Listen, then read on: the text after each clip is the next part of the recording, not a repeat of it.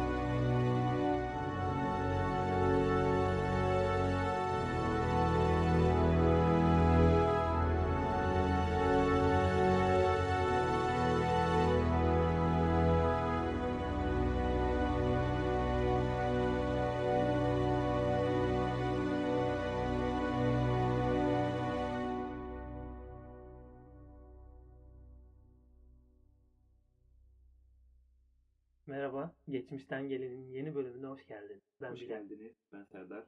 Biraz hızlı girdik. Evet hızlı girdim direkt. Hemen konuşalım bitsin mi istiyorsun yoksa bu konuda seni çok cezbettiği için böyle. Ya bu konu aslına bakarsak herkesi cezbediyor. Yani, yani nasıl diyeyim yabancıları da cezbediyor. Bizi de cezbediyor. Hı. Ermenileri de cezbediyor diyeyim. Böylece girmiş olduk. Konuya direkt konuya. girelim diyorsun. Evet bu hafta ne konuşuyoruz diye yine soracağım sana.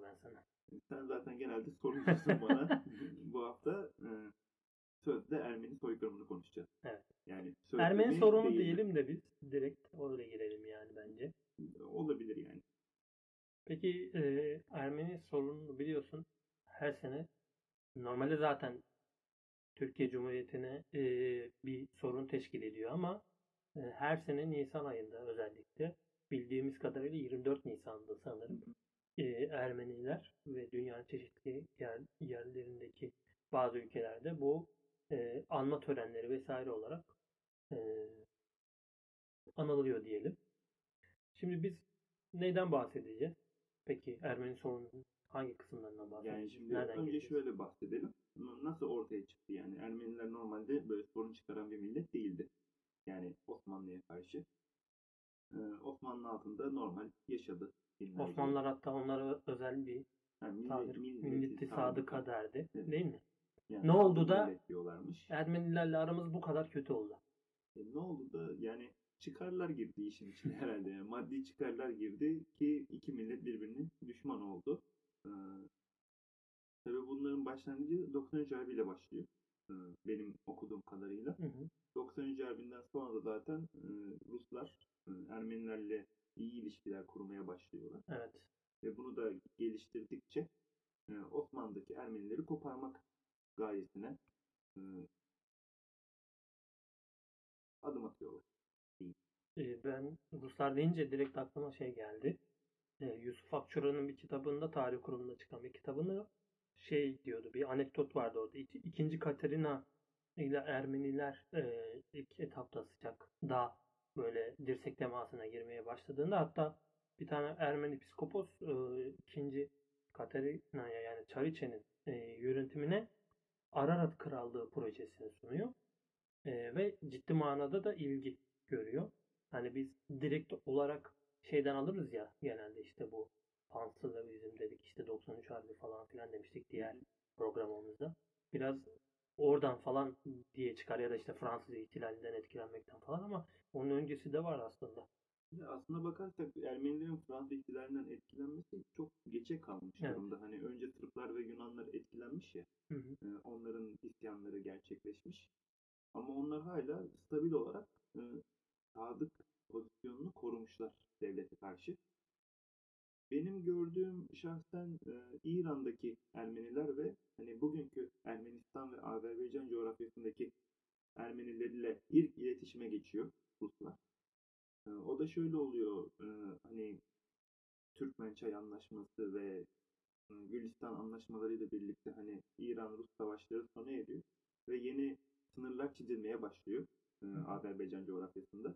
Ve böylece İran'daki Ermeniler günümüz Ermenistan'ına göç etmeye başlıyorlar ve orada nüfusları kalabalık olmaya başlıyor. Hı hı. Ve o bölgedeki Türklere nazaran daha üstün bir konuma geçiyorlar nüfus olarak.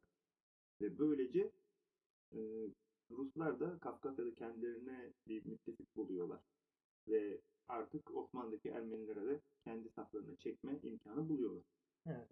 Şeyden bir de bahsetmek istiyorum. Mesela az önce yine Ruslardan bahsettiğimiz için şeyi de biliyoruz mesela bunların komiteleri vesaire var ya. İşte Hınçak komitesinin kurucularından e, Mariam Vardinyan diye e, biri Rus ihtilalcilerden falan çok etkileniyor ki eğitimini de Rusya'da alıyor. Mesela onlar altyapısını aslında Ruslardan biraz e, sağlıyorlar gibi. Mesela 1890 yazında Tiflis'te kurulan Taştan Komitesi'nde e, Ruslar Ruslardan etkilenmiş durumda yani. Zaten yani ilk en büyük destekçileri Ruslar. Hı hı. Ee, tabii diğer devletler de desteklemeye başlıyorlar. Ki e, 93 Harbi'nden sonra hani Berlin Barış Konferansı'ndan sonra e, Ermeniler de zaten diğer devletlerle tanışmaya başlamışlar. E, böylece İngilizlerle, Fransızlarla yakın ilişki içerisine girmeye başlıyor Ermeniler. Hatta şöyle bir durum da var yani e, Amerikalılar bile yakın ilişki içerisine girmişler Osmanlı ülkesindeki Ermenilerle. Ee, örnek verirsek Doğu illerimizdeki e, yabancı misyonerlik okullarını Evet. açmaya başlamış Amerikalılar. Ve böylece hani Gregorian e, Hristiyan olan Ermenileri Hı hı. e, protestan yapmaya Evet çalışmışlar. oraya geleceğim ama bir de şu var ben madem protestanlıktan bahsettim. Ee, biz Küçük Kaynarca Anlaşması Rusya'da yapıldıktan sonra yine orada da şey var. Belki önceki programda da biraz bahsetmişimdir. Ee, Ortodoksların hamisi durumuna gelen e, Rusya'nın da Ermeniler ile bir ilişkisi var. Ama İngiltere, Amerika gibi ülkelerin de e, onları biliyoruz ki İngiltere mesela protestan mezhebinde e, Ermenileri kendi tarafına çekerken onların da protestan olmasını istiyor. İşte senin burada misyonerlik faaliyeti ve misyonerlik okullarından bahsetmendeki nokta bu aslında Evet, değil mi? evet, aynı şekilde. Şeyden Berlin Anlaşması'ndan biraz istersen çok az bahsedelim. Ee, orada en önemli faktör zaten Osmanlı'ya müdahale etmek için bu azınlıklar sorunlarını çok dile getiriyorlar. Fırsatlar e, yaratmaya çalışıyorlar bir şekilde. Biliyoruz ki onda Berlin Anlaşması'ndan önce Stefanos yani Yeşilköy Anlaşması var. Onun bir değişikliği gibi orada özellikle e, şeyler var. 23. ve 61. maddeler çok açık. Bu maddelere dayanaraktan zaten direkt olarak azınlıklar sorunu ortaya atıyorlar. Yani maddelere dayanarak hani e, sürekli Osmanlı'ya artık baskı yapmaya başlıyor Avrupalı devletler. Yani iş artık çığırından çıkıyor. Yani Osmanlı'nın artık çöktüğü kesinleşmiş oluyor. Çünkü elindeki hiçbir toprağı tutamayacak duruma geliyor ki azınlıkları bile e, hakim olamaz hale geliyor. Yani Ermenilerin İstanbul'da yaptığı olaylar da e, biliyorsun zaten hani Osmanlı Bankası'na basmak gibi olaylar. Evet. E, suikast girişimlerinde bulunuyorlar padişaha. Yani çok cüretkar tavırları bürünmeye başlıyorlar. Evet biz şeyden biraz bahsedelim. Bu misyoner okullarından bahsedelim. İstersen mesela özellikle Trabzon, Erzurum, Van, e, Adana, Maraş, Urfa dolaylarında çok açılan, fazlaca olan ve aktif durumda olan misyoner okulları var. Çünkü buraya ayrı bir parantez açmamız ve biraz üzerinde durmamız gerekiyor. Çünkü o bölgede ilk etapta işte insani yardım ya da eğitim, vakıf gibi görünen yerler. Yani zaten e, Amerika'nın bence şöyle bir taktiği olduğunu düşünüyorum ben. Yine bir çıkarım yapıyorum ama yani e, yorum yapmakta zarar yok herhalde. E, Amerika bölgeye girme çabasında. Hı hı. Çünkü çok stratejik bir konumu var ki Bakü petrolleri yakın. Musul petrolleri de yakın. Hani böylece dünya siyasetine daha çok müdahale olma imkanı taşıyor. Ve o bölgedeki halkı da e, bu yolla ikna etme çabasının içerisinde olduğunu düşünüyorum. Yani Gaziantep'te de özel okulları var. Evet. Yani Tarsus'ta, Mersin'de Evet. yani her yere yayılmış şekildeler. Ve bu özel okul açma e, çok da kolayca açabiliyorlar. Yani padişahın imtiyazıyla her yere okul açma imkanı var. Padişah imtiyazı deyince aklıma şey geldi.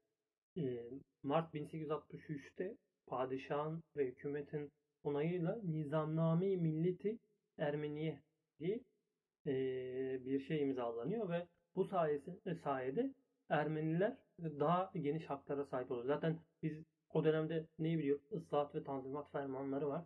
Bu fermanlar çoğunluğu aslında azınlık sorunlarının önüne geçirebilmek adına yapılan bir şey ama e, hesaplanan tersine olan Ha, bir şey tabii oluyor yani. biraz. Çünkü o, o fermanlarla birlikte Osmanlıların hani tek bir millet, Osmanlı milleti oluşturmaya çalışıyorlar. Hani Müslüman Türk milleti veya nasıl diyeyim Katolik Yunan, Katolik Ermeni. Yani çünkü bunlar da kendi içlerinde ayrılıyor sürekli. Ortodoks Yunan gibi ayrılıyorlar. Yani bunların böyle parça parça olmasını istemiyor. Tek bir millet, Yunan milleti. Hani günümüzde Amerika'ymış gibi, Amerikalılarmış gibi görünmesini istiyor. Ama tabii ki de bunu başaramıyor. Çünkü Yunan isyanı çıkıyor. Sırp isyanı çıkıyor. Yani bütün devletler ayrılmaya başlıyor Osmanlı ülkesinden. Yani bu durumda da yani Osmanlıcılık faaliyetleri çöküyor. Hı. Ve tabii ki Abdülhamit iktidara geldikten sonra e, o da kendine uygun bir yeni bir model belirleyecek. İslamcılık olarak görüyoruz biz onu. Tarih bakış açısından. Yani çeşitli akımlar var. Osmanlıcılık var, İslamcılık var. Ya ona alternatif olarak Turancılık var. Ha, Ama Mesela şöyle diyebiliriz yani Abdülhamit'i yıkan düşünce de Türkçülük düşüncesi. Evet. Ee, İttihat Terakki Türkçülük düşüncesiyle ortaya çıkıyor. Ee, Cumhuriyeti kuran düşünce de hani batıcılık fikriyle birlikte e, gelişen bir düşünce. Tabii Türkçülükle besleniyor. Atatürk Türkçülükten de besleniyor ve batıcılıktan da besleniyor. Ve bu yöntemle Cumhuriyeti kuruyor. Ama bizim burada e, odaklanacağımız yer herhalde e, Fransız ihtilalinden sonra ortaya çıkan hani Ermenilerin de e, milliyetçilik hareketlerine başlamış olması Evet. ve e, yerel halkla birlikte nasıl bir e, ilişki içerisinde olması asıl soru işareti olan nokta bu. yani şöyle ben e, şunu söylemek istiyorum. Normal e, şartlar altında e, biliyoruz ki çoğunlukta oldukları kısım Doğu Anadolu. Tabii Güneydoğu Ya Anadolu'da aslına bakarsak çoğunluklu olduğu çok yer yok. Evet. Yani istatistiksel olarak baktığımızda hiçbir yerde Müslüman nüfustan fazla değiller. çoğunluktan kastım o değil zaten. Yani şey olarak Ha, nüfus ağırlıklı olarak, ağırlık. nüfusların olduğu evet. Evet. O açıdan baktığımızda Doğu Anadolu ve hatta bir Güneydoğu Anadolu bu Adana dolayları Evet, evet, Akdeniz'e evet. giriyor ama o Kilikya'da taraflarda da, evet. Kahramanmaraş vesaire oralarda yoğunluk var. Bir benim o, oraya değinmemin sebebi şu. Şimdi biz baktığımızda Ermeni e, olaylarının ya da sorunlarının en çok çıktığı noktalardan e, bazıları or- orada olduğunu görebiliyoruz. Bunun sebebi hikmetine bakınca e, devletin değil de yerel halkla bir problem ortaya çıktığını görüyoruz. Ben şöyle bir şey düşünüyorum. Hani Ermenilerin orada bir yıldırma e, projesi ortaya koyduklarını düşünüyorum. Çünkü halkı yıldırıp göç etmeye zorlama çabalarını olduğunu düşünüyorum. E, örnek verirsek mesela yani Çukurova bölgesi çok bereketli bir yer. Evet. Birinci Dünya Savaşı'ndan sonra zaten Fransızlar olayı bilerek ele geçirdi. Yani çünkü e, sanayi için çok önemli bir toprak parçası hani pamuğun yetişmesinden dolayı tekstil için. Ve buralardaki halkın göç ettirildikten sonra ileride bir e, Ermeni devleti kurulması daha kolay olacağını düşünüyorlar. Ki zaten e, Ermeni olaylarının da başlaması bunları tetikleyecek. Çünkü Ermeniler artık daha saldırgan bir duruma geçecekler. Hı. Çünkü e, bütün coğrafyada hani Kars, e, Ardahan ve Sarıkamış e, Rus topraklarında kalmıştı 93 Harbi'nden sonra. Orada da halka bir baskı var. Onu, yani o bölgeyi boşaltıp Osmanlı topraklarına göç etmelerine yönelik. Bu devam ediyor sürekli. Ve şunu da söylememiz gerekiyor. Bizim az önce de bahsettiğimiz Ermeni cemiyetlerinin artık e, tabiri caizse terör faaliyetlerine başlaması. Çünkü yankı uyandırmak istiyorlar. Bir şekilde kendilerini dünyaya doyurmak istiyorlar. Ya da işte Osmanlı hükümetine karşı olduklarını göstermek istiyorlar. Osmanlı Bankası soygunu mesela bir terör faaliyetidir. Bu tartışılmaz bir gerçektir. Onun dışında yaptıkları mesela Doğu cephesinde e, bizim Ruslarla savaştığımızda e, Osmanlı ordusu sadece Ruslarla savaşmıyor. Cephe gerisinde, cepheye giden yollarda Ermeni çetelerle de savaşıyor. Çünkü arkadan Ermeni çeteleri vuruyor. Bir de böyle bir durum var ortada. Hatta şöyle bir durum daha var. Yani e, bizim 3. ordumuzun kapsadığı bölümü bahsediyorsun sen. Evet. Hani Erzurum bölgesinde e, Ruslara savunan ordumuz. E, O ordunun içinde tabii Osmanlı kanunlarına göre artık gayrimüslimler de askerlik görevi yapıyor. Tam bir se- seferberlik hali var yani. Orada Rumlar da yer alıyor, Ermeniler de yer alıyor ve diğer bütün gayrimüslimler de. Ermeniler e, normal Osmanlı ordusundan aldıkları silahlarla birlikte Rus ordusunun tarafına geçmişler ve direkt karşı tarafla savaşmaya başlamışlar. Tabi bu hepsi için geçerli değil. Yani Evet. bir kısım Ermeni için geçerli. E, ancak tabi günümüz Ermenistan'dan olan Ermeniler de hani Taşnak ve Kınçak partisi üyesi olan Ermeniler de onlar da bu e, taraf değiştirmeye tabi e, propagandalarıyla destekliyorlar. Şeyden bahsedeceğim. Birazdan TC'den bahsedeceğiz ama ondan önce şeyden bahsetmek istiyorum.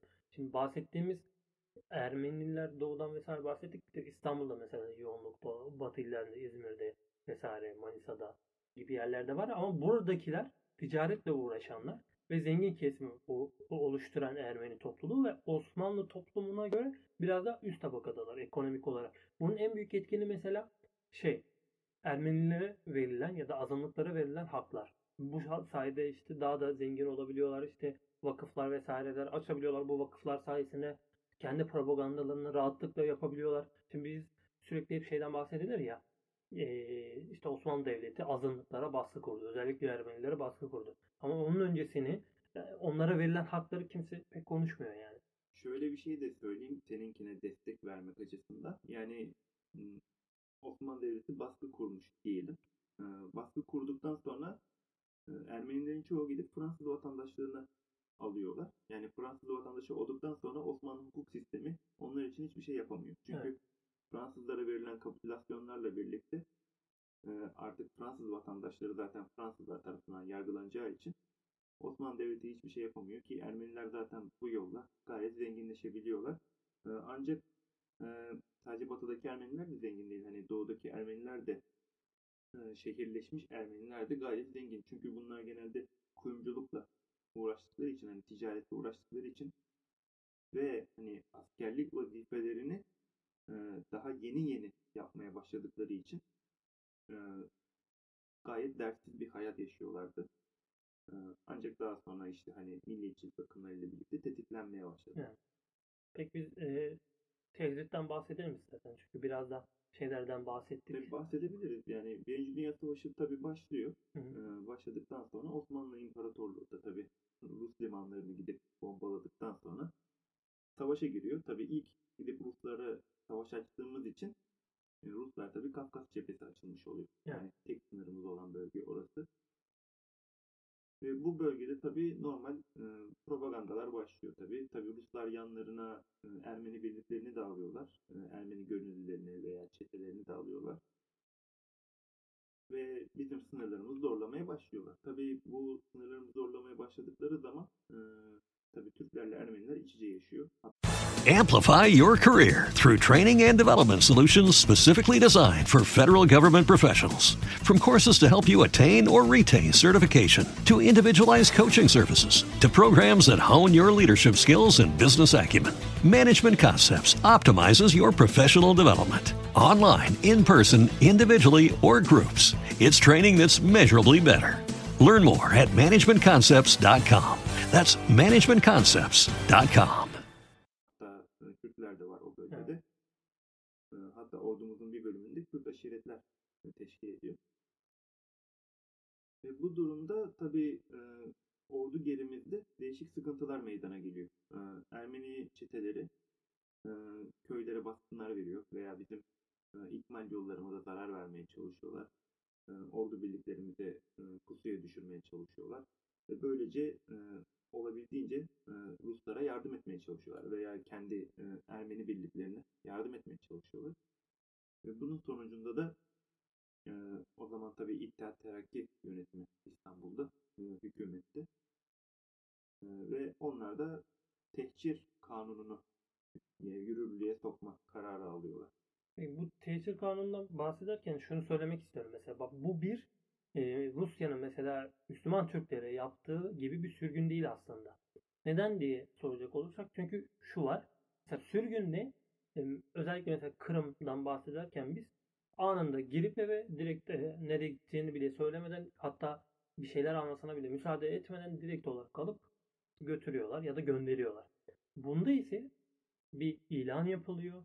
Yani şu şu gerekçelerden ötürü sizler şuralara gönderileceksiniz. Mesela ağırlıklı olarak Urfa e, ve güneyine Musul taraflarına daha çok gönderiliyor. Şöyle şeyler var işte hani e, Suriye taraflarına da gönderiliyor, Lübnan Evet, taraflarına evet. gönderiliyor ve şöyle bir şey düşünebiliriz yani hani şimdi bugün Suriye, Lübnan, Osmanlı toprakları içinde değil ya. Evet. Hani sanki yurt dışına gönderiliyormuş gibi e, canlanabilir herkesin Hı aklında ama o gün şartları içinde zaten Suriye ve Lübnan hala Osmanlı toprakları içerisinde. Sadece cephe gerisinden uzaklaştırmaya çalışıyorlar. Ermenilerin hani Ruslarla olan irtibatları dolayısıyla uzaklaştırmaya çalışıyorlar. Ancak aklıma şu soru geliyor benim de hani belki sen de katılırsın bana. Suriye Lübnan dolaylarında da 4. Ordu'nun mıntıkası ve orada da bir kanal cephesi var. E, ve bu sefer yine bir cephe gerisindeler yani çünkü Osmanlı dört bir taraftan savaştığı için yine bir cephe gerisi var. Hani belki orada da rahat durmazlardı ama tabii şöyle bir durum var. Bu insanların hani yüzyıllardır yaşadığı topraklardan söküp bir tarafa zaten muhacir olarak gelmişler ve orada da rahat durmayacaklarmış algısı herhalde olmaz diye düşünüyorlar ve oraya yerleştiriyorlar. Ya hem o hem de şu var. Mesela Talat Paşa biliyoruz ki bu durumda en aktif isimlerden biri. E, Talat Paşa'nın Erzurum'dan tecir ettirdikleriyle ilgili yazdığı bir mektupta bildiğim kadarıyla çünkü oradakiler mesela yaya olarak tecir ettiriliyor. Çünkü fazla imkan yok. Yani demir yolu olan yerlerde demir yolu Evet, vesaire var ama demir yolu yok evet. güneye doğru gittiği için öyle bir durum var ama şöyle bir durum var. Ee, şimdi Osmanlı savaş halinde. Orduları dört bir yandan savaşıyor. Buna rağmen tecir ettirdiği Ermenilerin bölge halkından ya da yol üzerindeki e, halktan koruma adına e, askerler görevlendiriliyor. Ve bazı yerlerde de hamile kadın varsa, yaşlı, yürüyemeyecek, hareket edemeyecek hastalar varsa e, belirli istasyonlar var. Yol üzerinde güzergahlar var. Orada konaklanmasını ve bekletilmesinin geri kalanının da devam ettirilmesi söyleniyor. İşte erzak problemi varsa onun giderilmesi vesaire. Şimdi eğer bu bir sürgün olsaydı bu kadar tedarik sağlanır mıydı ya da böyle Ya düşünülür müydü? aslına bakarsak şimdi sürgün olsaydı değil yani bu bir sürgün aslında teknik açıdan. Ya tek tek. Evet yani sürgün yapılıyor ama hani buna bir katliam mı e, değil mi soru işi sorusuna bakarsak e, ilk etapta katliam değil zaten hani bir, e, silahlı bir katlediş görülmüyor değil mi ortada? Yani normal direkt insanlar evlerinden çıkarılıyor. E, hatta e, evlerindeki malları, mülkleri bile not alınmış e, gerekli idari makamlar tarafından. Ve şöyle şeyler de olmuş yani e, bazı not alınmayan şeyler olduğu için memurları asmışlar. Ve şunu da söylemek gerekir ki hani bu tehcir edilen Ermeni nüfusu yaklaşık 500 bin civarında olduğu söyleniyor ki Anadolu'da da 1 milyon civarında Ermeni olduğundan bahsedilmekte. Ve bunlar da çoğunlukla hani tehcir edilenler e, Doğu Anadolu'dan e, tehcir ediliyorlar. Ve şöyle bir anekdot da var yani belki sen duymuşsundur.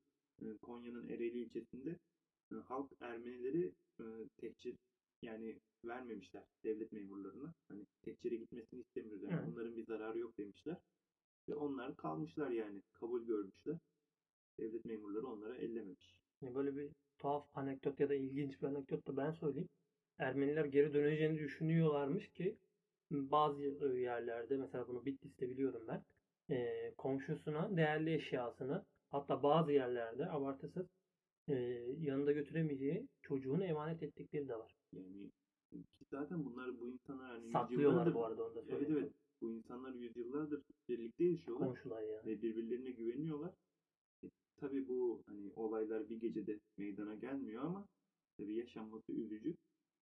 Hmm, bahsettiğim gibi hani bu 500 bin veya 450 bin falan da deniyor hani devlet kaynaklarında tehcir edilen Ermeniler. Senin dediğin gibi tabii ki de geri döneceklerini düşünüyor ki devlet de geri döneceklerini söyledi. Ancak hatta o not alınan kayıtlarda bile bunlar bu yüzden not alınıyor. Hani bir durum olduklarında devlet bunları geri ödeyecek babında not alınmış. Tabii bu ne kadar oldu belli değil. Onunla ilgili mesela şey biliyorum. E, İzmir'de e, bir zeytinyağı fabrikası gibi diye söyleyeyim ben size. E, bir Ermeni buranın sahibi e, e, sürgün ediliyor, gönderiliyor. Belli bir süre sonra geldiğinde oranın başkası tarafından kullanıldığı görülüyor. Bu, bunun üzerine bölgedeki e, haklarını kullanaraktan dava açıyor ve geri iadesi sağlanıyor. Yani devlet tarafından geri iadesi sağlanıyor. Böyle bir durum da var. Asıl en önemli nokta hani Ermenilerin e, soykırım olarak kabul ettikleri nokta şu. E, bu e, Suriye, Lübnan e, bölgesine gidiş esnasında yani çoğunun öldürülmesi hadisesi. E, buna Ermeniler soykırım diyor. Yani şunu söylemek gerekiyor. Osmanlı Devleti'nin böyle bir planı yok. Yani biz bir Ermenilere bir bölgeyi toplayalım. Orada onları kıyıma uğratalım falan diye düşünmüyor. Osmanlı aksine şunu hesaplayamıyor. Ben yolda işte gerekli tedbiri alırım. Bunları belli bir yere kadar götürürüm. Çünkü e, niye Ermeniler üzerinde? Çünkü e, biliyoruz ki biz özellikle bu Berlin konferansından sonra bir şark meselesi ortaya çıkıyor ve Ermeniler üzerinden e, daha çok e, İngiltere olsun, Rusya olsun ve diğer devletler Fransa vesaire e, bunun üzerinden gidiyor ve Osmanlı bunun farkında olduğu için otokontrolü sağlamaya çalışıyor. Ama e, yerel halkın bir yanda verdiği tepkiden ötürü ya da yolda hastalıklardan ötürü ölen bir Ermeni zayiatı var. Bunu tabii kendileri kamuoyunda gayet iyi kullanıyor. Hatta bazı e, aşiretler var. E, çünkü köyleri talan edilmiş Ermeniler tarafından. E, onlar da intikam için mesela e, trenlere saldırı gerçekleştiriyorlar ve orada Ermenileri öldürdükleri de belli. Evet. E, ancak hani böyle bir buçuk milyon, iki milyon gibi rakamlar var. Yani böyle şeyler zaten hani Osmanlı nüfus kayıtlarına bile uymuyor. Evet. E, o yüzden biraz e, çok ekstrem. Ya büyük nüfusları oluşturulan yerlerden biri mesela Trabzon'da yoğunlukta olduğunu biliyoruz. O dönem için 100 bin civarı bir Ermeni nüfusundan bahsediliyor yani. Böyle yoğunlukta olan yerlere baktığımızda totalde toplanan Ermeni nüfusu çıksa bile herhalde o civarda bir rakam çıkacak. Yani ki öldürülen Ermeni nüfusundan bahsediliyor. Ee, ortada Ermeni kalmaz herhalde. Ve şöyle bir durum da var. Ee, Şimdi Lübnan ve Suriye'ye e, götürülen Ermeniler e, Birinci Dünya Savaşı'nın bitiminden sonra e, bir kısmı e, Anadolu'ya geri dönmeye başlıyorlar. E, Hatta Adana, e, e, Antep, e, Elazığ yani normal vatanlarına geri dönmeye başlıyorlar. Çünkü artık savaş bitmiş ve tehcir şartları da ortadan kalkmış durumda. Ve büyük bir çoğu da e, Lübnan kanalıyla birlikte Fransa'ya taşınmışlar. Ve bu nüfus kaybı mesela hiç dikkate alınmıyor hani Ermeniler tarafından. E, çünkü şöyle hesap ediliyor. E, trenlerle falan gönderilen Ermenilerin sayısına bakılıyor. Anadolu'ya geri dönenlerin sayısına bakılıyor ve bir uçurum görüldüklerinde bunların hepsi katledilmiş olarak adlandırılıyor. Halbuki burada e, dediğin gibi az önce senin Fransız vatandaşı olan var. Amerika'ya o dönem için gidenler Evet, var. kesinlikle mesela Amerika burada önemli bir nokta. E, Çünkü bu Ermeniler hani dediğim gibi okullarda protestanlaşıyorlar. E, Onların yurt dışına gitmeleri daha kolay oluyor. Çünkü artık irtibatları sağlanmış oluyor ve daha rahatlıkla yurt dışına gidebiliyorlar. Ve böylece Ermenilerin Anadolu'daki nüfus kaybını biz böyle açıklıyoruz. Yani tabii ki de ölümler oldu. E, İki taraftan da ölümler oldu. Müslüman nüfustan da, e, Ermeni nüfusundan da. E, Ancak bunu soykırım olarak nitelendirmiyor. Yani belki ciddi rakamlar söz konusu olabilir ama şöyle demek lazım. Ortada bir savaş var, bir kıyım var, hastalıklar fazlasıyla var. Her iki taraftan da e, zayiatlar var. Biz nüfusun şöyle boşaldığını görüyoruz. Kendi rızasıyla başka ülkelere gidenler var. Artık e, ulus devlet anlayışının oturduğunu görüp Ermenistan kurulacak. Daha sonra biliyoruz ki e, Rusya tarafından e, işgal ediliyor. Daha sonra bağımsız oluyor. Uzun yıllar sonra vesaire. Orada ama sonuçta bir Ermeni nüfusu var. Bunları görebiliyoruz. Bunları da tahlil edip öyle düşünmek lazım. Yani hatta şöyle söyleyebiliriz yani günümüz Ermenistan'ın bile tarihi e, çok karmaşık bir tarih. Yani o dönemin coğrafyası tamam şimdi Ermeniler o bin yıl önce de o coğrafyada yaşıyorlardı. Ancak gelen Türk akınları nedeniyle e, örnek vereyim mesela e, Erivan bölgesinde bir Revan Hanlığı vardır yani. Evet. Bu Türk Hanlığı'dır. Yani Er- Ermenistan'ın başkenti bile aslında bir Türk şehriydi. Daha sonra Ermenilerin nüfusu artarak bir Ermenistan'ın başkenti olmaya başladı. Biz e, şunu anlıyoruz. Lozan görüşmelerinde özellikle mesela azınlıklar sorununda e, Milletler Cemiyeti'ne girme şartına mesela şer koşuyorlar. İsmet İnönü'yü en çok sıkıştırdıkları noktalardan biri de odur mesela. Ermenilere e, Türkiye Cumhuriyeti içerisinde bir yer verilmesi ya da işte haklar tanınması vesaire Lord gibisinden. Curzon'dan bahsediyorsun. Lord. Curzon'dan bahsediyorum evet. Kendisi her fırsatta sıkıştırmaya çalışıyordu e, Türkiye heyetini. Zaten hatta bir kere İsmet İnönü görüşmeleri yarıda kesip Evet. ki İstanbul şey Ankara'ya geri döndü. Evet. Yani Lord Curzon e, gayet e, sinsi bir insan. Aslında Yani- bu İngiliz politikası böyle. Yani bu e, şey değil. Evet dediğimiz gibi ortada bir kayıp var, bir yıkım var ama bu bir devlet eliyle yapılmış bir şey değil. Bir e, soykırım olarak da at, atfedilecek bir şey değil. Ama İngiltere bunu çok güzel pazarladığı için bugün böyle Ya konuşuluyor. aslına bakarsak tabii şimdi bu mavi kitap denen bir şey var ortada. Ee, Ermenilerin hani soykırıma uğradıklarını anlatan. Hı hı. Yani bu kitabın nasıl ortaya çıktığı da hiç belli değil. Ee, bulunamadı da.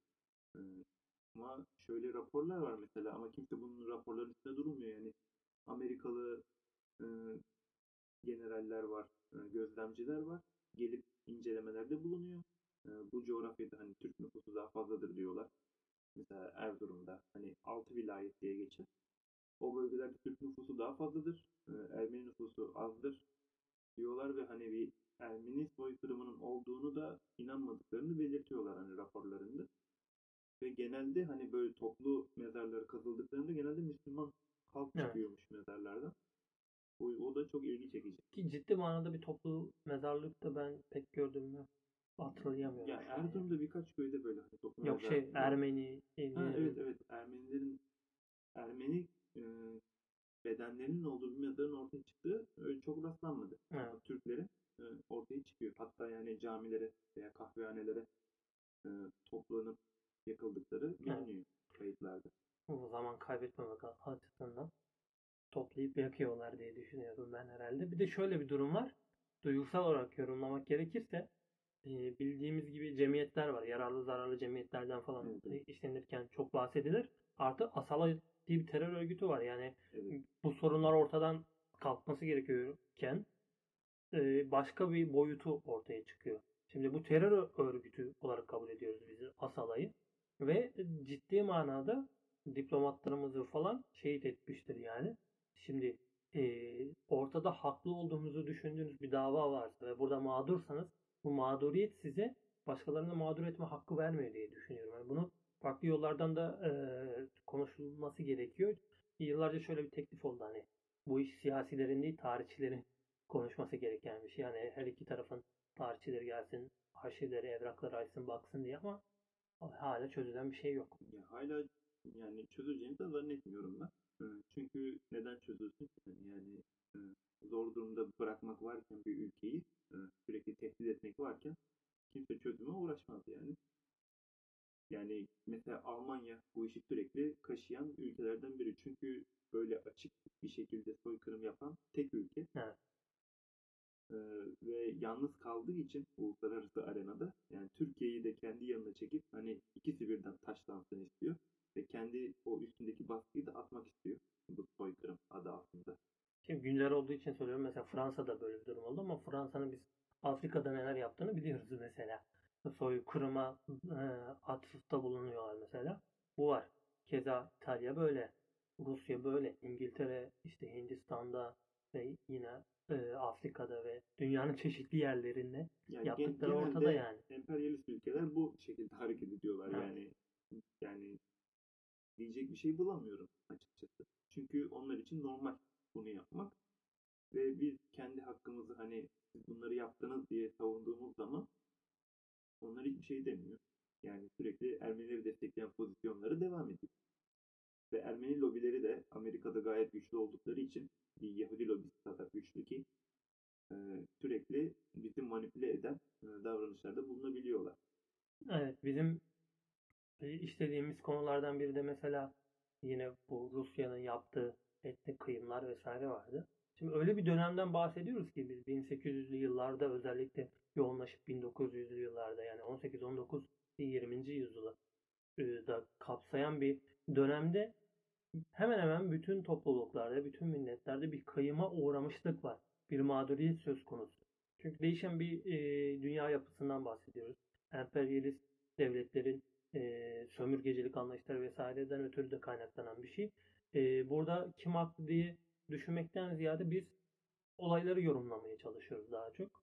E, yaşanmışlıklar var ama artık hani ben bir Ermeni olarak baksam e, Türkiye'den ne isteyebiliriz? Zaten toprak muhabbetine girilirse herhalde yine e, eskiye dönmüş gibi olacak. Yani yine savaşlar vesaireler olacak yani. Toprak istese o toprakları hani hangi nüfusla dolduracak? Yani.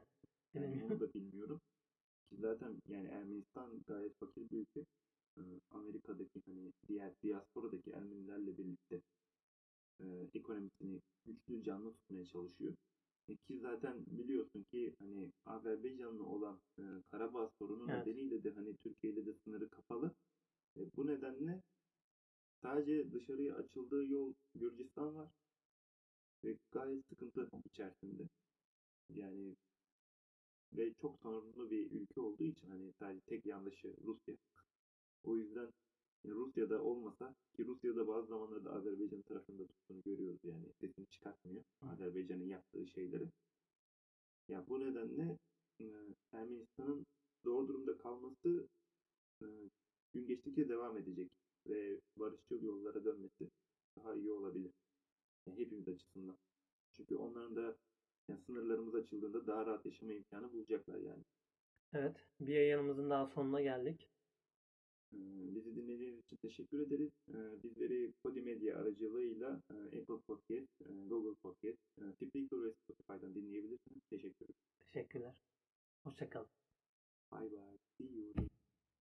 Amplify your career through training and development solutions specifically designed for federal government professionals. From courses to help you attain or retain certification, to individualized coaching services, to programs that hone your leadership skills and business acumen, Management Concepts optimizes your professional development. Online, in person, individually, or groups, it's training that's measurably better.